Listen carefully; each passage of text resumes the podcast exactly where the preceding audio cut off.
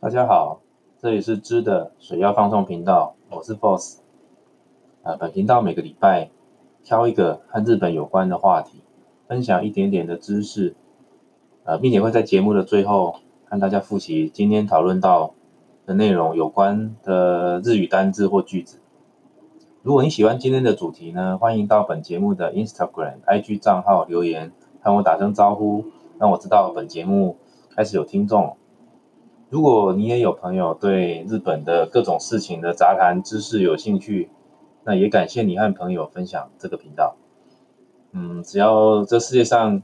呃有听众的互动，都会是我持续创作的动力啊。当然也是呃未来可以迈向持续改良录音设备的动力。目前我的录音的设备还是很简单的，就是用电脑接到麦克风，然后对着麦克风说话。呃，或许会有一些周围的杂音吧。好，以上给自己的一点点工商时间。今天的题目我们谈日清食品的招牌产品杯面。你知道杯面的日文怎么说吗？呃，听到杯面，除了会想到蝙蝠侠，那你应该会想到的是它就是用杯子的容器，杯子样杯状的容器，它。装了泡面在里面，所以它是呃杯子形状的泡面型产品。那说到最早的泡面，你会大家也会想到日清公司，还有呃日清公司的创创立者啊，也说是泡面的发明人，原籍台湾的安藤百福先生。当然了，关于安藤百福究竟是不是我们说的素食面的最早发明者，这个。呃，当然，很多文件的考究上也有其他不同的说法。那说实在，我们自己，呃，我自己并没有办法去确认这件事情，只能说在主流的说法上，呃，安藤百福先生创发明的泡面，创立了日呃日清这家公司。不过至少啦，在素食面的行销推广啊，跟产品的持续改良方面，确实，呃，包括。包括泡面能够推广到全世界，获得巨大的商业成功，呃，日清公司的确是非常重要的呃开拓者。好，泡面可以说甚至是二战后最重要的，甚至是二十世纪最重要的发明啊，这样讲也不为过了。好，那关于泡面，泡面的日文呢叫做 instant ramen。就是快速的 instant 啊，快速的拉面那合起来的一个外来语 instant 拉面。那杯面呢，就是杯子形状的拉面，所以就叫做 cup 拉面，杯子 cup 拉面的合成字。那另外我们会常听到还有一个字叫做 cup noodle，cup 跟 noodle 面条啊，叫做 cup noodle。那它其实是日清食品它所注册的商标。那最早最早日清食品在做呃杯面的行销推广的时候，它所申请的就是这个 cup noodle 这个注册商标。这个字呢，就类似像比如说像那个 Sony 它当初发明的主声厅的时候，它自己创了一个字啊，Walkman，那日文叫 Walkman。那也是申请做产品的商标。那简单来说呢，cup noodle 是日清食品的商标。那其他的所有的杯面都可以统称叫做 cup ramen。所以在所有的呃食品业者，他要做商业的行销或是单纯做子产品的指称呢，就可以说这个这个产品叫做 cup ramen。它没有没有谁。去独占这个这个卡普拉面这个名词的问题，因为基本上它是一个呃业界产品的普通名词。那卡普努多鲁是商标哦，它是日清食品所可以独占使用的。另外呢，日清食品有一款产品叫做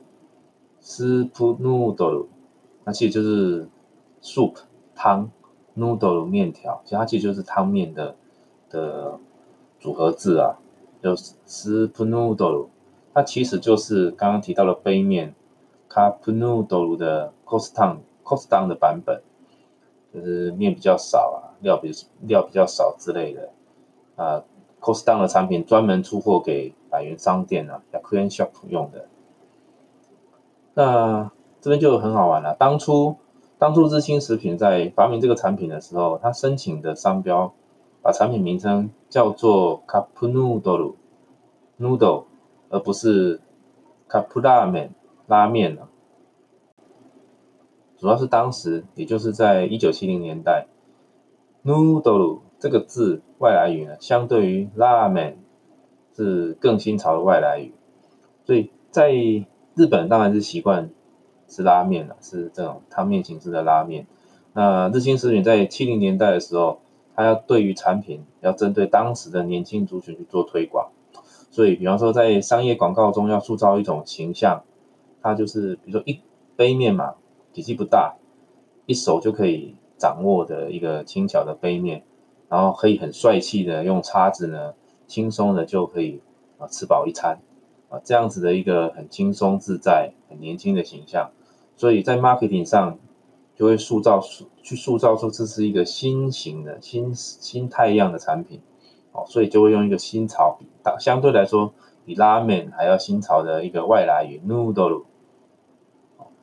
也就是 Cup Noodle 作为商标，所以商品产品的名称、商标的申请名称叫 Cup Noodle，而不是 Cup 拉面。好，我们刚才提到了商标啊，其实现在来看，日清公司是一个历史悠久、老字号的一个传产公司。不过大家也都知道，呃，可能也在网络上也看过一些其他人的分享，日新公司、日新食品的行销手法。一直都蛮与时俱进的，也是 创造网络话题的高手除了网络上行销，你会觉得哎，真的很有年轻、很懂得带动话题的感觉。那其实他公司本身在一系列的商标的规划方面，也看得出来他非常的用心。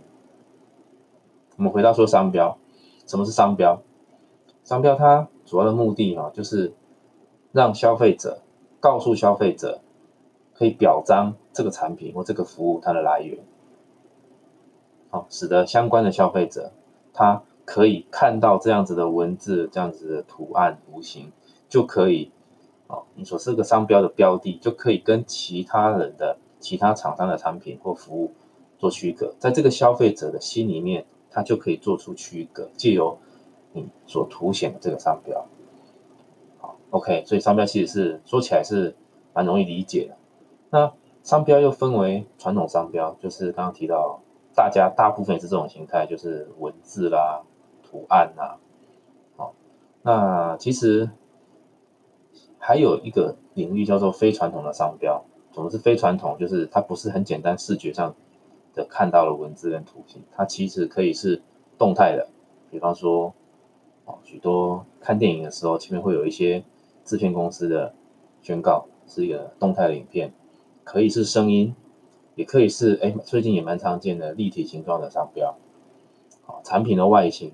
甚至是呃这几年也常出现的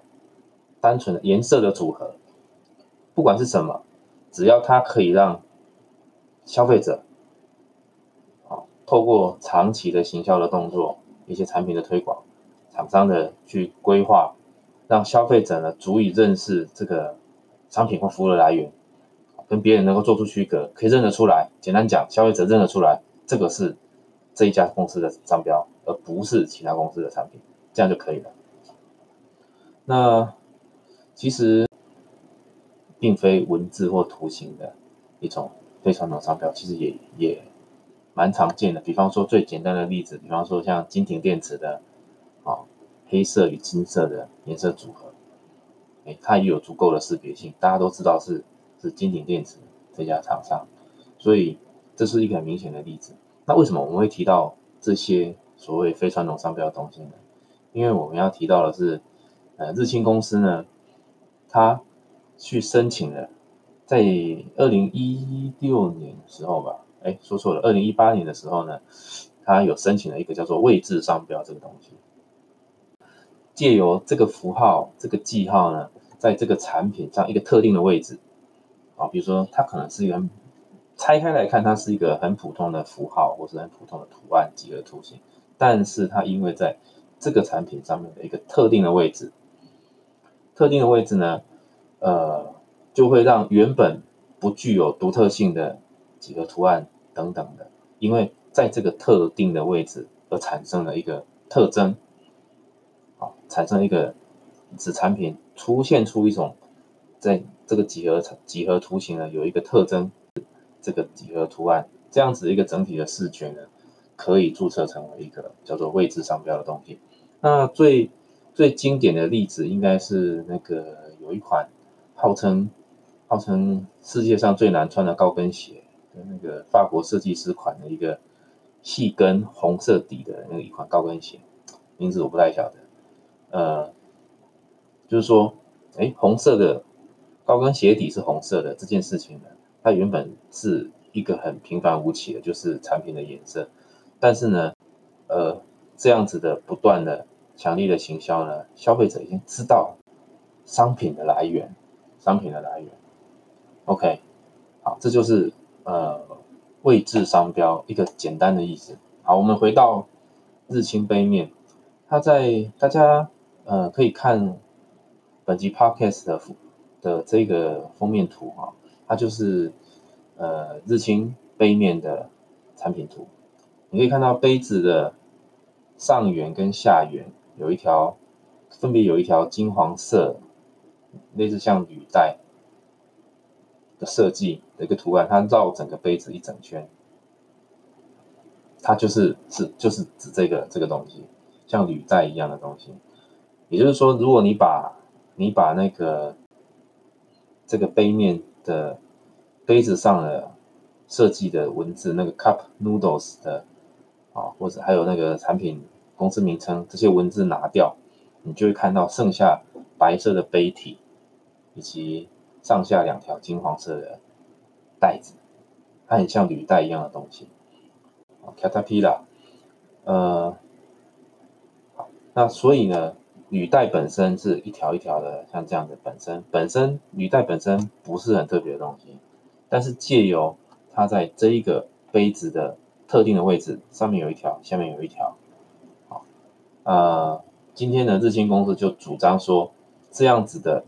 白色杯体上的两条金色的带子的设计呢，它具有象征性，而且长期的使用被消费者识别了。